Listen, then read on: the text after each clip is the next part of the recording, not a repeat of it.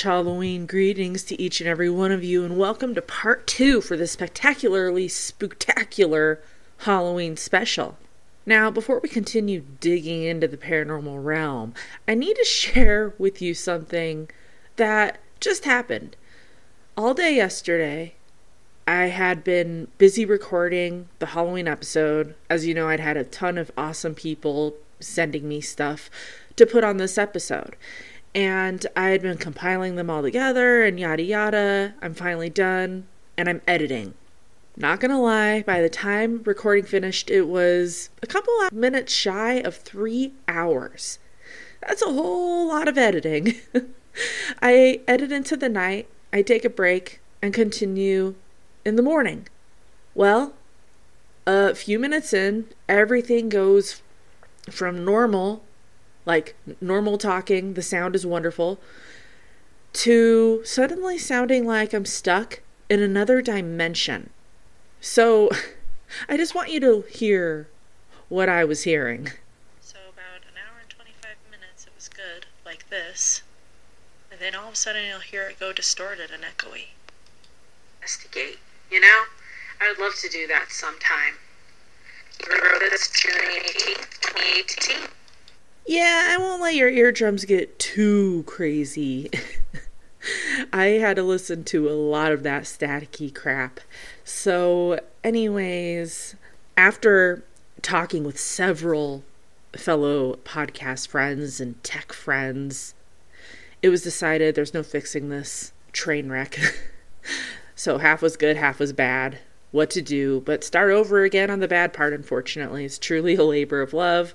So that's how we got to be part one and part two. Originally, it was just going to be one nice, big, large episode, but apparently, the decision was made for me. so, back to the spectacular show. I had just finished playing the audio at the end of part one of the fantastic medium Kevin Paul's experience in Vietnam at the prisoner of war encampment. The next experience of Kevin's that I want to read is titled Angry Ghost Resists Removal Because of the Love Lost. Greetings. I'm Kevin Paul, a psychic and medium in Washington, D.C. I investigate locations using my medium abilities to evaluate what spirits and energies are present and come up with a plan for cleansing them. I use my psychic skills to do personal readings for the living. Below is one of the investigations I completed. It was quite the adventure, and I hope you enjoy it. In June 2017, while having coffee with my good friend Fadi at his bakery called The Cake Room in Washington, D.C., he announced that he had found the most amazing newly renovated apartment, which he could finally walk to work and live in a great neighborhood. I was excited for him and I asked him where his apartment was located. He looked out of his store front window and pointed to an apartment building within eyesight of his bakery. As soon as I saw the building, I just felt that his apartment was already occupied not with the living, but with a female spirit. And so I told Fadi this immediately. I also added that I felt that it had to be cleansed before he moved in, since I knew Fadi would be sensitive and adversely affected by the negative or unsettled energy currently in that space.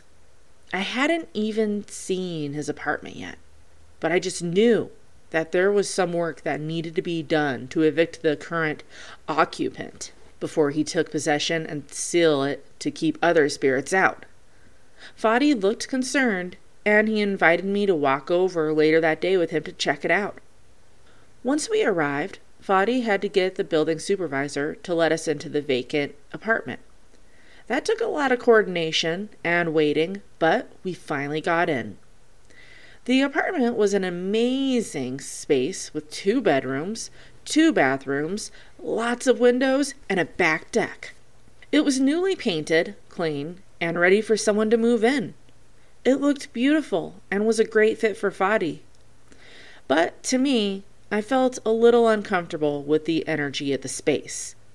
I didn't do an opening to tap into or evaluate the energy there since we were just doing a quick peek and a walkthrough.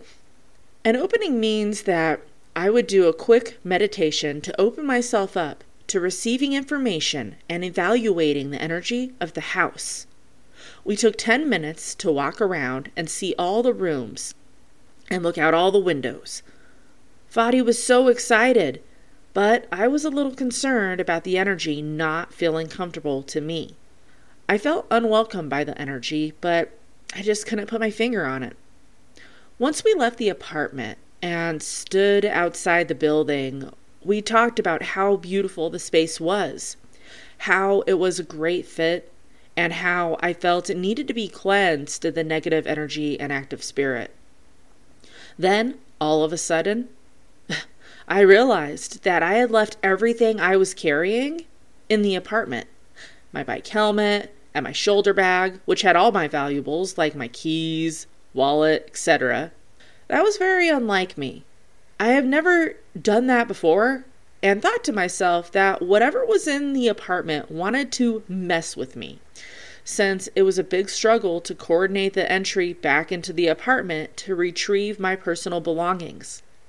Fadi had to call the property management company in New York City, who then tried to contact the on site supervisor, who wasn't answering his cell phone, etc. It took about 30 minutes of waiting outside in the hot sun to gain access. I felt the spirit was letting me know she was in charge and that I was not welcome. Point well taken. A week later, Fadi had signed the paperwork and wanted me to come with him while he went to meet his handyman in the apartment to show him where to hang some of the heavy items and adding shelving, etc. Once in the apartment, I was respectful, but again suspicious to the energy there and started to walk around while Fadi and his handyman talked. Within a few minutes, I started to feel very dizzy, as if I was on a ship at sea. I felt so dizzy that I had to sit down on the large windowsill in the living room as they talked. This had never happened before. During a break in their conversation, I asked Fadi if he felt dizzy, and he immediately said he did too. Once the handyman knew what he needed to do, we all left the apartment. I staggered home, still dizzy, and did a quick grounding meditation to clear it. The spirit in the apartment again let me know that she was in charge and what she could do to affect me. I regretted not protecting myself from her before entering the apartment. I knew better, but just forgot. Now I understood that this spirit was definitely not happy with my intentions to eventually move her on, and that she could definitely affect Fadi as well. Now I really had to come with a cleansing plan for the apartment. She needed to go. My plan was to cleanse the apartment the day before Fadi moved in and include Fadi in that cleansing process, since I feel it's important for people to be involved and claim their space. I contacted two of my psychic medium friends that I had been studying and practicing with at that time and asked them if they wanted to come along to investigate and cleanse the apartment with me. Yes, like any skill, we must practice to get better. I didn't tell them much about what I knew so as to not affect their own investigation. They both agreed to help out. The plan I developed was for us three mediums to sit and analyze the energy of the space, come up with a specific cleansing ritual, and then include Fadi at the end to really seal that location. On the day before Fadi moved into his new apartment, I assembled my team of psychic mediums outside the apartment. Took a moment to protect ourselves with a quick prayer or meditation. Then we entered the quiet and empty apartment together. As soon as I entered the apartment, I heard in my mind the words, Get out! This is my space! I smiled and told her in my mind that we were here to help her. The other mediums immediately felt the presence of the female spirit when they entered, too. My investigative and cleansing approach is always with compassion, first followed by firmness if required. I've learned that most reluctant spirits typically just want to tell their story, be listened to, and get counseled, or reasoned with. It's like peer level counseling that I've done with the living. At the beginning of our investigation, I sat down in the living room with one of my team members while another walked around the apartment and settled in one of the bedrooms to sit with the energy in the apartment and figure out what was going on first.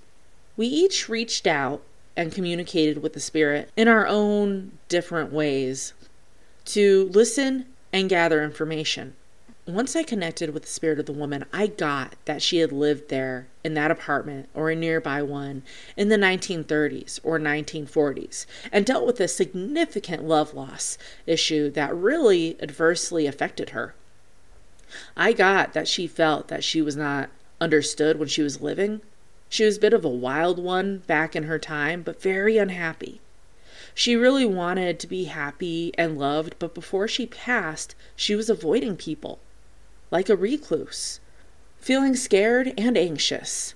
She had taken up residence in Fadi's new apartment, and I knew that her safe space was in the closet of the smaller bedroom. I offered counsel to the spirit by acknowledging the sorrow with loved loss and saying that it was normal to feel that way. I offered kind words through my thoughts of encouragement for the spirit to move on to her loved ones that were waiting for her on the other side. I told her that there were plenty of people who loved her and they were eager for her to join them. I felt that she was not entirely convinced to leave yet. Once each team member had some time to connect with the spirit, we discussed a specific cleansing ritual of smudging with a couple of sacred herbs, sage and palo santo. We selected these two herbs to remove any residual energy left in the apartment by people who have gone before, and to make sure that we ritualized the removal of the active energy or spirit in that space. Residual energy can be strong, emotional memories, or events that have saturated into the structure, typically into the wood of the floors and the walls. People who are sensitive to these energies would typically be adversely affected by these strong emotional energies that were lingering. We lit the herb of our choice, and when the aromatic smokes started to rise, we each methodically walked around the entire apartment at our own pace, cleansing each corner, closet, window, etc. We each spoke our own words firmly, encouraging the active spirit to move on. She knew we meant business. After our cleansing, I texted Fadi to come over to ritualize the claiming of his own space.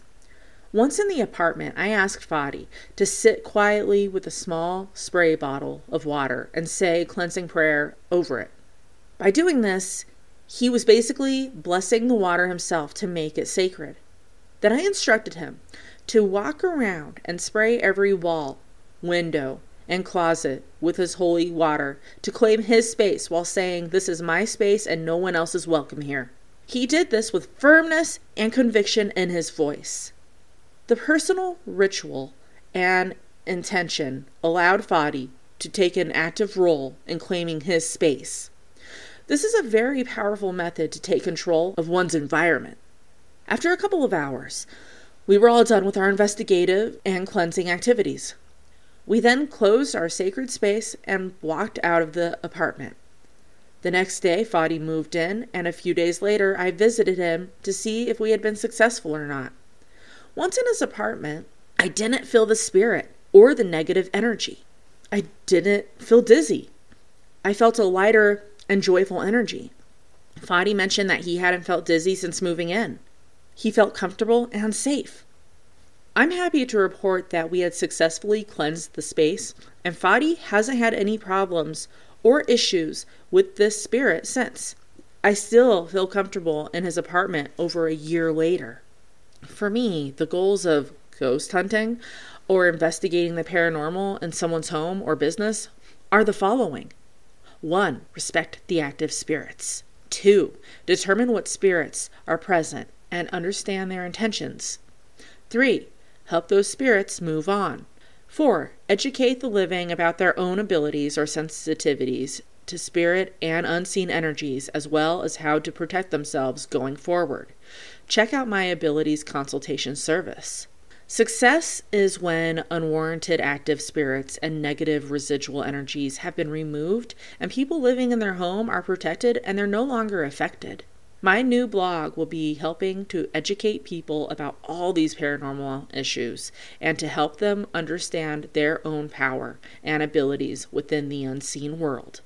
What a phenomenal story. I, I find it impressive that before Kevin even stepped foot into this apartment, that he could sense, he felt, he knew there was an angry female spirit taking up residence in his dear friend Fadi's house. And it's neat that he had his friend take part of the cleansing, taking back what's his, claiming his space, his property, his home, his life. Next, I will share an audio as he describes the scene at Angkor Wat in Cambodia. First, I'll read the short description he has written down. Contentious spirits in dispute with anger. This video recounts my experience at Angkor Wat, Cambodia on November 1st, 2019. I opened myself up to read the energy of this site and was surprised by a few spirits who joined me at this amazing location. And I just wanted to say this was November 1st of 2019 November 1st is tomorrow, folks. One year anniversary of when he was in Cambodia, so that's pretty cool. So, anyways, here is that that audio. Hi, I'm Kevin Paul, psychic and medium. I'd like to travel to unique places in the world and open up to read the energy of the location. Sometimes I come in contact with spirits, which is exactly what happened at this holy site called Angkor Wat in Cambodia. Built in the 12th century, Angkor Wat is the largest religious monument in the world. Originally built as a royal Hindu state temple and capital city, a war later transformed it into a Buddhist temple by the end of the 12th century, and it continues today. At this site, once I opened up, I became aware of two spirits who would be my tour guides. I thought, how nice this would be. I didn't see them, but I felt and heard them. The one on the left was a Buddhist monk, and the one on the right was a Hindu holy person. These two spirits told me that they were there to help protect their holy site. Again, I thought to myself, how nice. Of course, both spirits heard me. While I was walking, I heard the Hindu holy man talk about how beautiful and holy this site was when they built and occupied it. The Buddhist monk then told me how much better the site was once they occupied it as their holy site. The Hindu holy man disagreed and argued that the Buddhists defaced it when they took it over. The spirit of the Buddhist monk was not willing to argue with the Hindu spirit and just left me. That's when I understood that these two religious groups were at war with each other there and occupying separate locations on the property. In just those few minutes, these two spirits provided me a unique insight into this location. While this beautiful site looked peaceful, the spirit energy that remained there was not. Thank you for listening, and I invite you to follow me on my other adventures in the spirit world. How remarkable is that? It's kind of almost like a holy, ghostly battlefield. And I think it's incredible, again, that he has been to so many neat places in different countries to investigate. I'm intrigued and want to know more about these places and what he encountered there. Can we say future episode? The next written experience of Kevin's that I want to share is titled Dismal and Depressing. A homestead is finally cleansed of the cult energy left behind.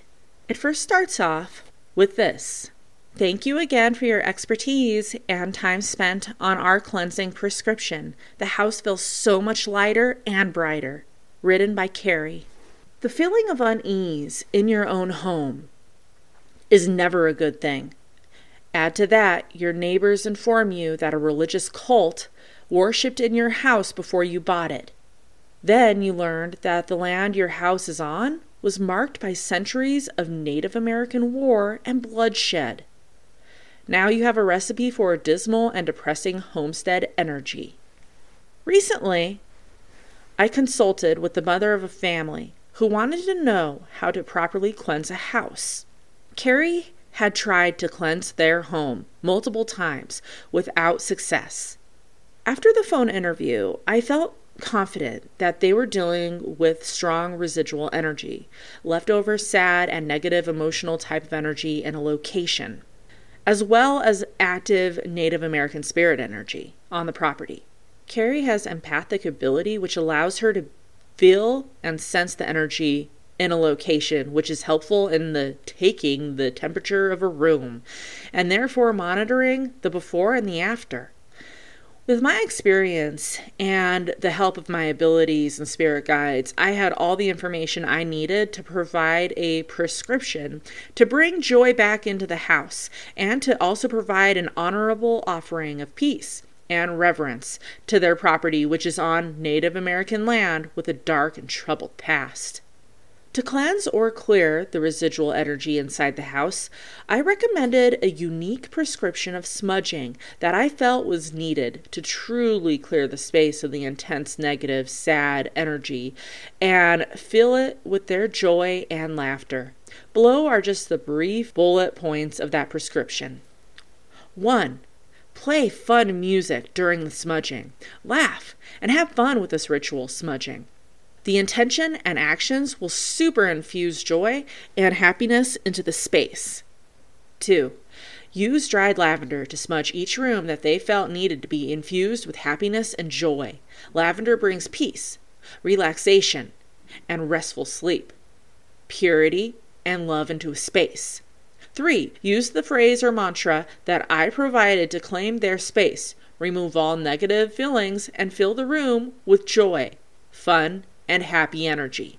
For the peace offering to the Native American spirits on this tormented property, I recommended that they follow a detailed and powerful ritual. The instructions below are just the brief bullet points of this ritual. 1. Assemble an offering tobacco for the men, salt for the women, sugar for the children, and any type of small gift that would be appreciated.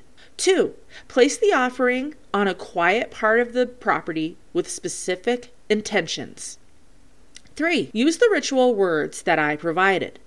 Four, to honor and acknowledge the ancient Native American spirits that are on the property. Five, to acknowledge that it was their land. 6. To assure them that they mean them no harm. 7. To request their protection and a peaceful coexistence. Below is a brief history and update written by Carrie after completing my recommendations. It's important to me to hear back from those I consult with. I always like to check in after a few weeks and make any adjustments to the prescription if required. This is their story. We bought our home in May 2016. The people we bought it from, Tim and Jeannie, had bought it back in 2006. They renovated for three years before moving in. They poured a lot of money, blood, sweat, and tears into it.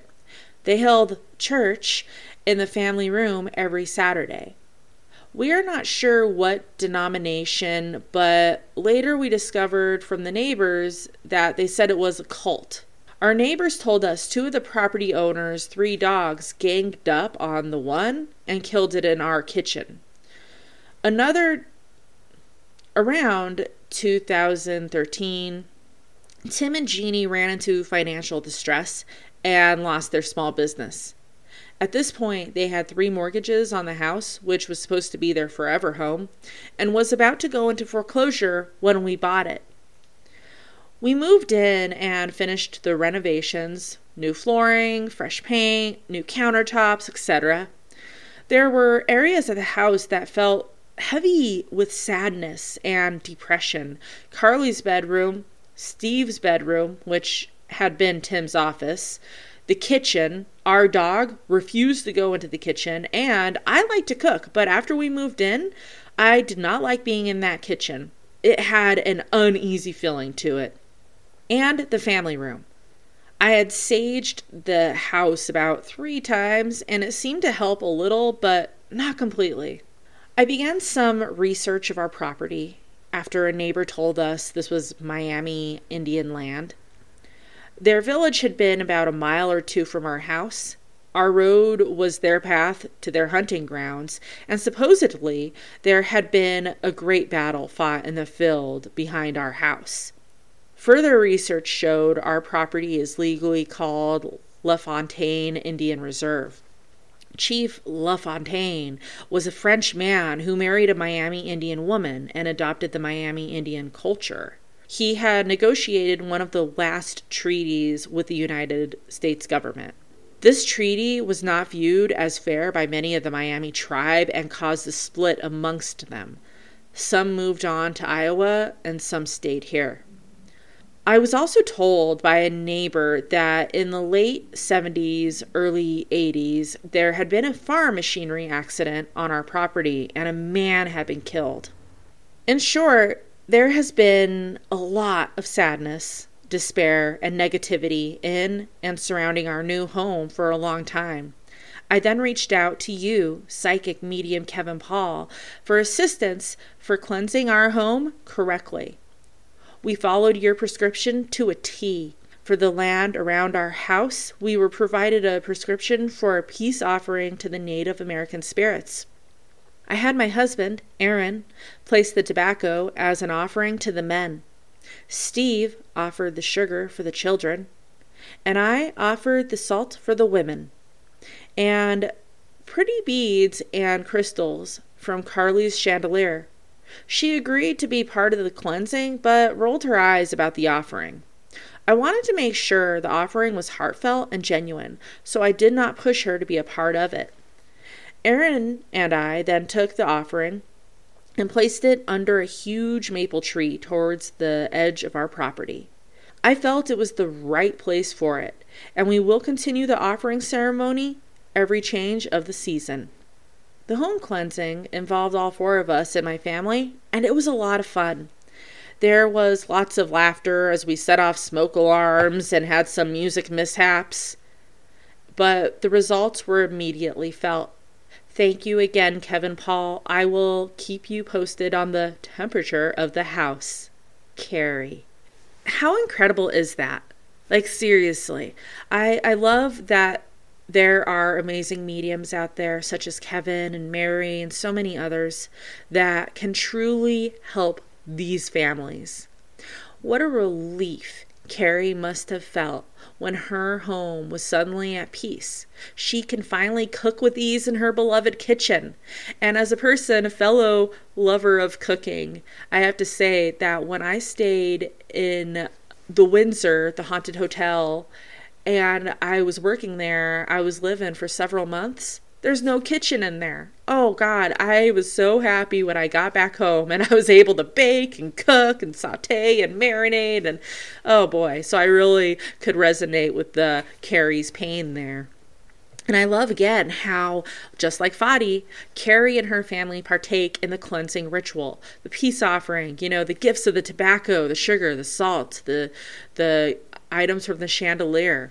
I'm glad it worked out and the family can finally breathe. Ah, a sigh of relief.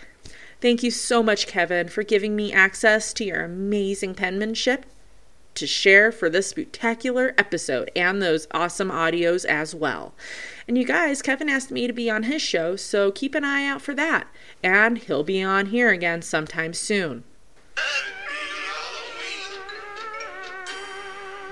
My next phantomly guests are my fantastic friends from across the pond, Fitz and Lil. They are out of Northamptonshire and they have a neat podcast called Knock Once for Yes. Here is their eerily delicious tale. Hello, we are Lil and Fitz of the paranormal podcast Knock Once for Yes. We both had an interest in the paranormal as children and growing up, we each had our own experiences with the supernatural. However, our most intense paranormal encounters happened when we moved into a three story Victorian townhouse together, a house that proved itself to be very haunted indeed. My first experience with the house actually happened before I even moved in. At the time, I was living around the corner, but my friends were in this particular house, and I went to visit them often. In fact, they were my bandmates, and they would tell me stories from time to time about the things that they would hear in the house, things that they couldn't quite explain. And a lot of these inexplicable noises seemed to come from the house's basement. Of course, it would be the most creepy, dark, dank, cobwebby place in the house. Now, because we were in a band, we had some recording equipment, and so my friends that were in the house decided that they would try and capture these strange noises that they kept hearing, and so they put the recording equipment into the basement, and then they left it overnight. What they captured was quite chilling, and a few days later I went round to visit and they kindly played it for me. the first part of the recording was just the sounds of the equipment being set up, and then the person walking back up the basement stairs, along the landing, and up several flights of wooden stairs back to their bedroom. And then all was quiet. For a while, at least. But then, the knocking began. It started with just the odd knock, and really, it could have been written off as just sounds the house makes as it's settling at night. But then, it came again. And again. And every time, there were more knocks. Surely this couldn't be machinery, traffic. It didn't make sense. Something mechanical would be rhythmic it would be consistent. This, this sounded like somebody trying to spell out a message. And after that, the dragging noises started. Almost as though somebody were lugging a rolled up carpet or a heavy sack or something that's dragged across the floor. And then it sounded like somebody came right up on the microphone and breathed. And then it sounded like they tapped it. Now, this couldn't have been any living human. I mentioned how, at the beginning of the recording, I could hear the person setting up and then walking back up the basement steps. If anybody had come back down those basement steps, I would have been able to hear them just as clearly, and I knew there was no break in the recording. I knew there was nobody down there when the equipment was left running, and I knew nobody had gone back down there since. So who was moving, who was knocking, and who was breathing into the microphone? I thought all this was interesting, and it certainly raised the goosebumps on my arms. But I didn't live there, and I didn't know I was ever going to live there at this time, and so I didn't really think any more about it. Until one night when I came to visit and I ended up staying over. I crashed out for the night on the sofa in the living room and was just dropping off to sleep when I heard somebody, somebody that wasn't there, almost yell straight in my ear my full name. That's odd for a lot of reasons because nobody uses my full name, certainly none of my friends and nobody in that house. But there was nobody there Everybody had gone to bed. The downstairs was empty. I was just alone with the voice in my ear yelling my name. Now, you might think this might have put me off moving into this place completely, but circumstances as they were and the way things conspired, I did end up moving in with those friends. And the house had quite the welcome in store for me. On my very first day, when I was moving all my furniture in, I realised quite quickly that I had more stuff than would fit in my small room. Not a problem, there was a big basement. So I grabbed some furniture and started taking it downstairs.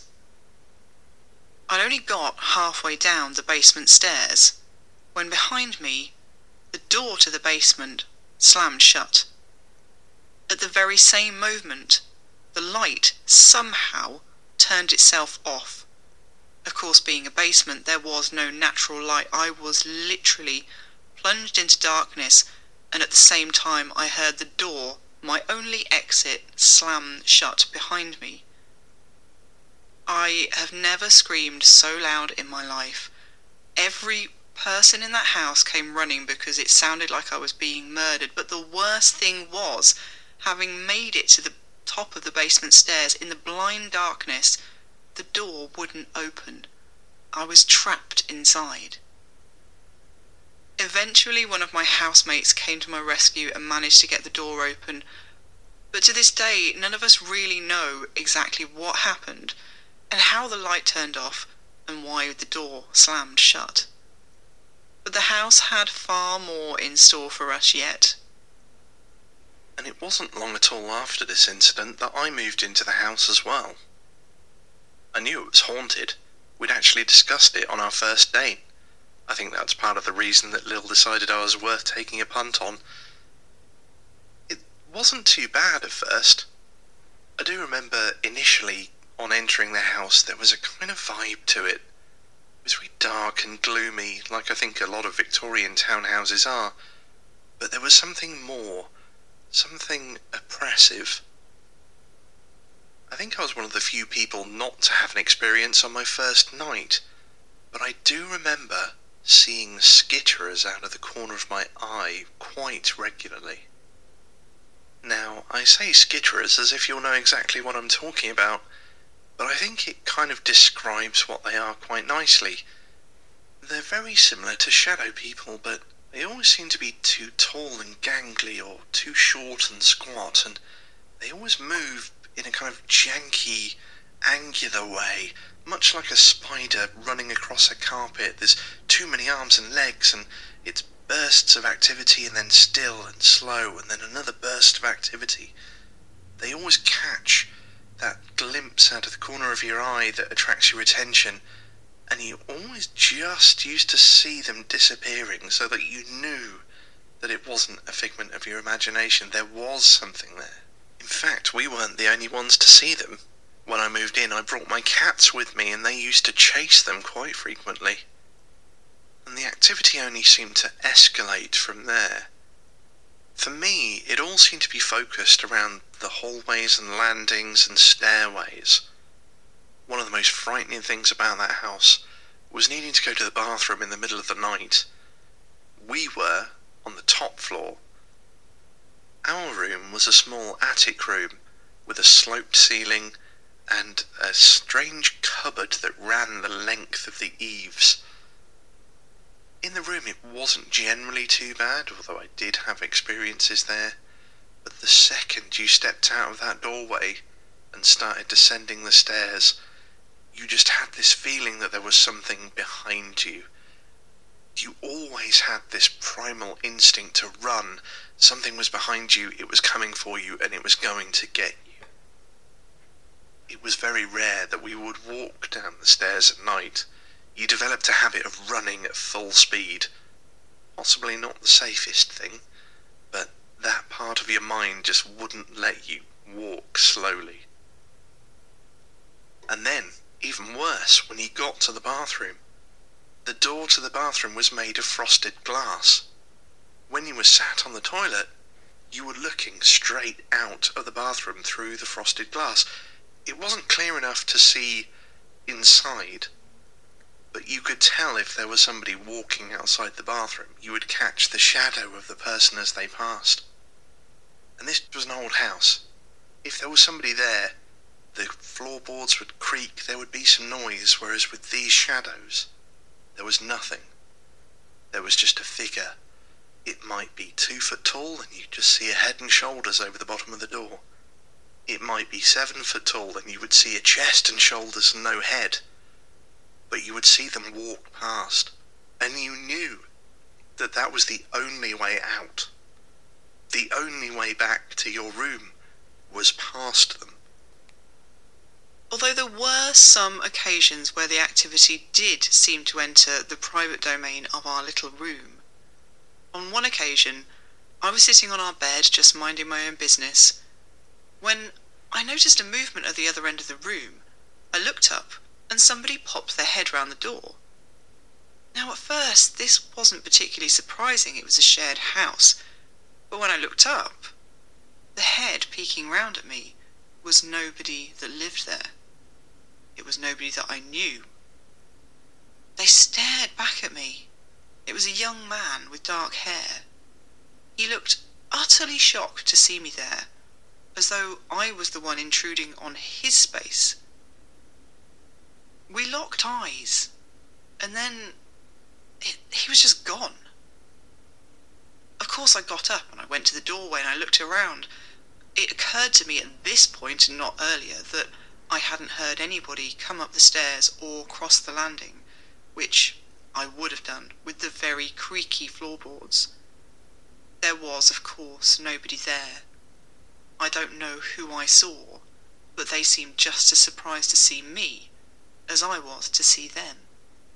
What I experienced in our bedroom was a little bit more confident in its actions. Lil was out one day and I was at home.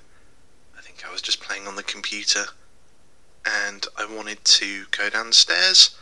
So I stood up, walked towards the door, and just as I rested my hand on the door handle, I heard a voice in my ear. No. Immediately I jumped back from the door. I wasn't sure what to do. I sat down and turned on the television and just to have some kind of noise that wasn't my beating heart or something that wasn't really there. And after a few minutes, I convinced myself that I must have just been scuffing my foot on something or I was just imagining it. So I went to the door again. And again, just as I rested my hand on the door handle, I heard a voice. No. That was enough for me. I turned up the volume on the television, I turned on some music on the computer, and I went and sat on the bed and started reading. I just wanted to put as much information into my mind as I could to block out what I just experienced. I just knew that I wasn't going to leave that room. We weren't the only ones to experience it. Even people that visited us had their own encounters. One day, my brother came to visit, and we were talking about the haunting, and he quite blithely and maybe unwisely said out loud that he'd never experienced anything. The second the words left his mouth, we heard an almighty crash. Turning round, every single knick-knack, ornament, mirror, item on a dresser had all collapsed, causing the most tremendous noise. There was no reason for it.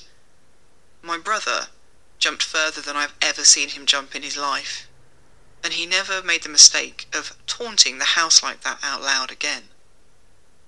You didn't even need to taunt the house to have an experience.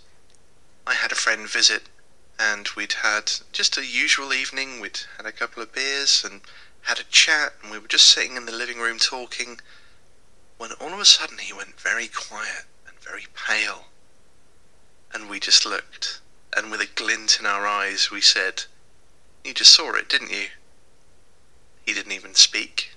He just nodded slowly. He never did come back after that night. In fact, I haven't seen him since, even though I have tried to catch up with him. There were other things, hundreds of them, too many to mention here.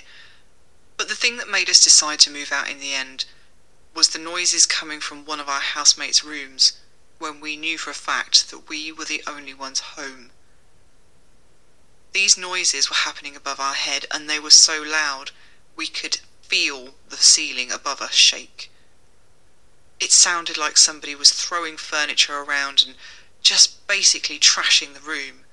We stood underneath, looking above our heads, expecting something almost to crash through the ceiling at any moment. We were absolutely terrified.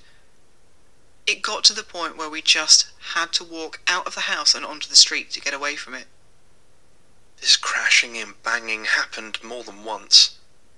One time, we were brave enough to try and enter the room while the noises were happening, but as soon as we opened the door, they stopped and the room itself was fine. Nothing was touched. Everything was in its place. It was interesting that this was the only detached part of the house as well. so there was no neighbouring building that the noises could have been coming from. It almost doesn't sound like very much when you try and put it down on paper like this. And anybody listening to this might wonder why it became so overwhelming that we felt the need to leave. The thing you have to remember that this is your home. It's meant to be your safe space. It's one thing being interested in the paranormal, going out and investigating, when you can come home and forget it and feel secure and go to bed safe. It's quite another when you have to live with it, or at least the possibility of never knowing when it's going to happen every single day. It's wearing and it grinds you down, and you're on tenterhooks the whole time. And that is why we eventually had to move out of our very haunted house. That's really indeed spooky. And it's crazy that there was a lot going on there.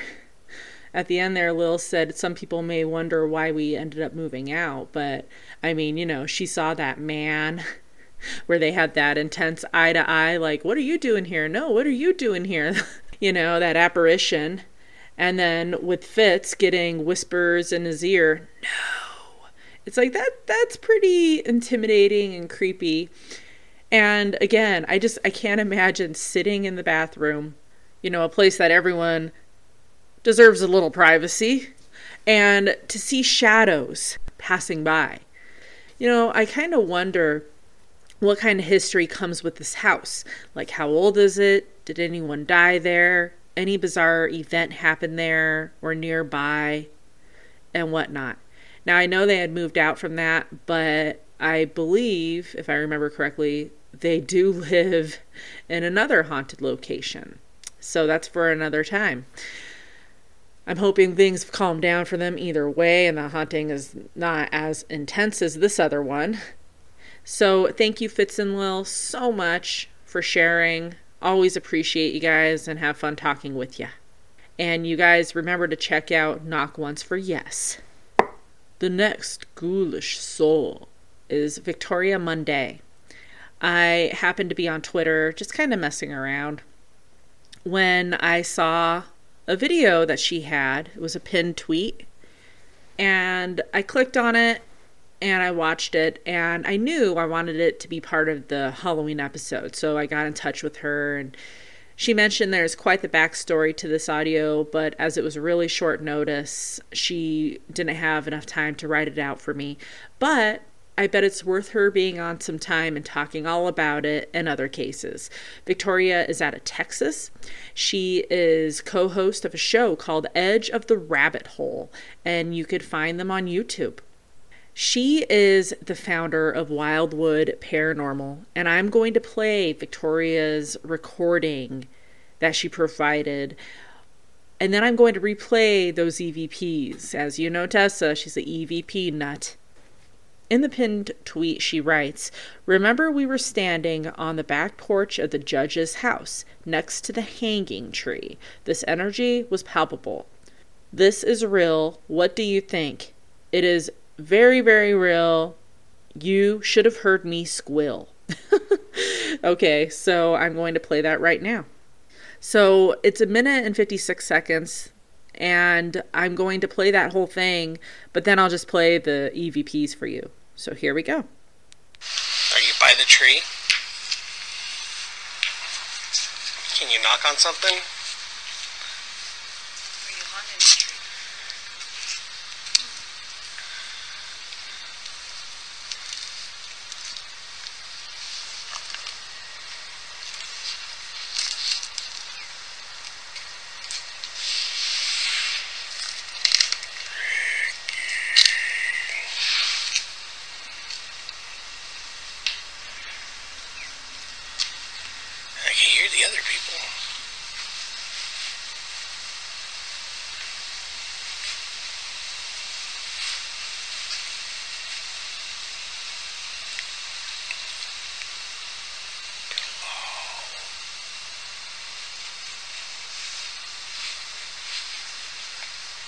Come touch the screen light. Everybody has walked away from me.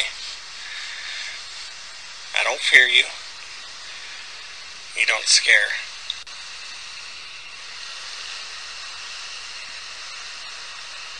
As a matter of fact, I invite you. Come see me.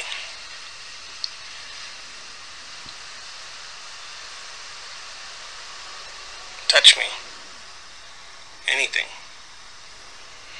Stay away from the girls. Come on to me.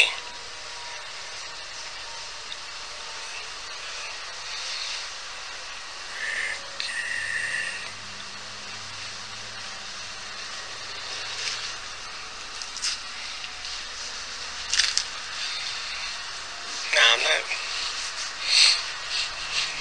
It just feels different now. Okay, so there was some, like, you know, obviously people were talking and there was some background stuff going on.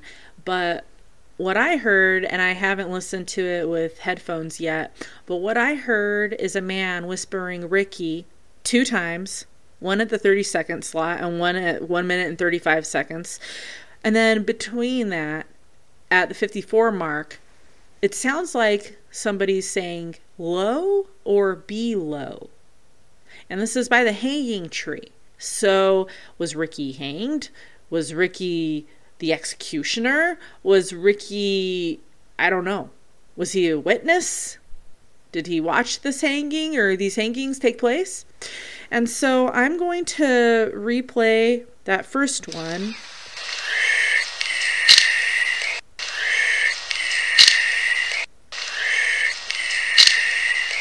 Okay, then I'm gonna play the the middle one, the one that's not Ricky, but something else. So keep an eye out for that. Keep an ear out. See what you think. Yeah, sounds like B low, and then uh, the final Ricky. One more time. So you gotta really truly love that EVP evidence. And I think that, that that voice is so close, as if right to the recorder. I mean, uh, that's a Class A EVP right there. Ricky. Can't get clearer than that, seriously.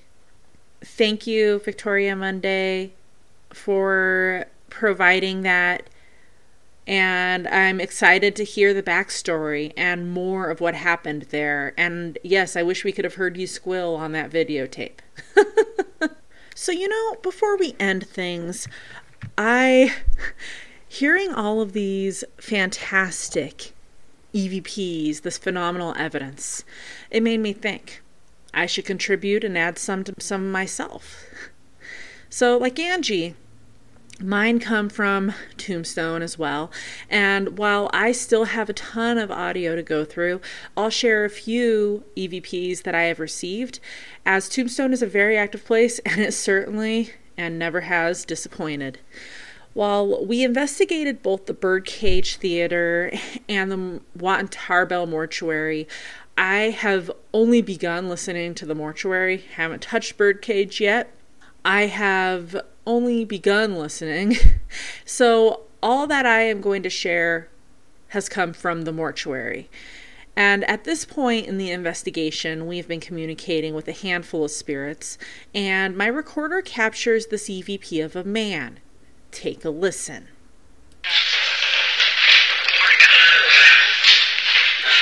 Now, unfortunately, there is background noise. There are people talking, but you could hear this whisper of who I believe would be a man saying what sounds like, We're going to watch. Now, for sure, he's saying, We're going to. And I can't hear the exactly the what, but I hear the utch. We're going to watch. And so I know it's a pain with the background noise, but try to take that out of your ears and listen to that one more time.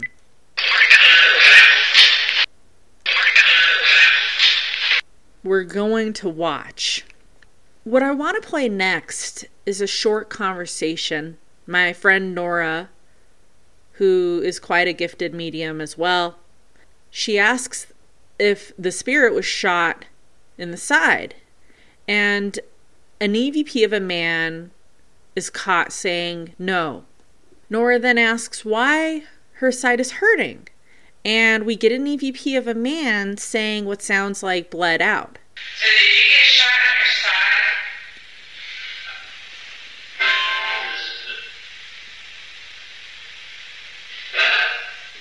Why does my side hurt? Now, I know that's hard to hear, it's just a quick no. But I'm going to kind of put it slower so hopefully you could hear it a little better.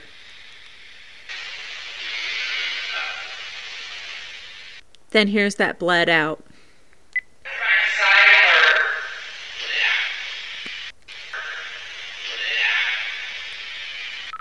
Now, there's one final EVP that I would like to share with you, and it is this I love you. Love you. That I think that's a nice way to end it. I love you. Hoping you have a spectacular Halloween, you guys. Whatever you do, have fun, stay safe, be spooky. I hope you had a phenomenal time listening to all these phantasmic people sharing their experiences, encounters, investigations, and EVPs. Spirits and goblins and EVPs, oh my! Look out! Huge shout out to all of the phenomenal, spectacular people who were in part one and part two this eerily Halloween episode. Steve Kawamura, Brendan Shay, Annie Weible, Rick McCallum, Brie Blackstone, Jackie Moran, Bryan Meisinger, David Libby, Kim Libby, Lee Steele, Angie Velasquez, Mary Priscilla, Kevin Paul, Fitz and Lil, and Victoria Mundae. And a shout out to the EVP sharers Jackie, Bryan, Kim, David, Lee, Angie, and Victoria. And several of the people that you just had the awesomeness time listening to.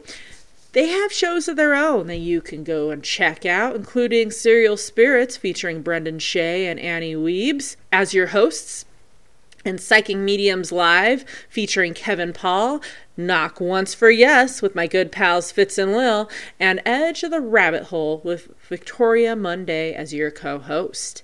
Others have other fun projects coming out, like Rick McCallum. He has the Hollywood Ghost Hunters magazine, which I believe I'm going to be in if he releases it and lets me know. I'll let you know.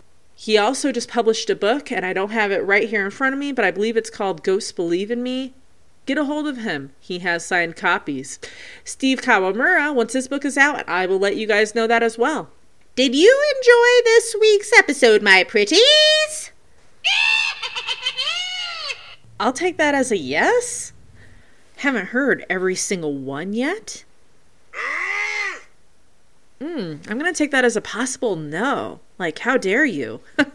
Do not fret, my vamps and ghouls, for you can binge listen now by going to any of the podcast platforms such as Castbox, Apple Podcasts, Pocket Cast, Podcast Republic, Spotify, wherever you may roam to hear your other spine tingling podcasts. You'll probably find Paranormal Prowlers podcast lurking in the background.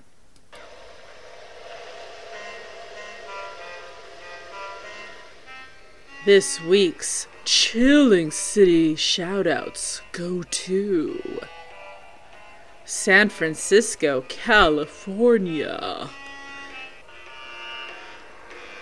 Boardman, Ohio. Pittston, Pennsylvania.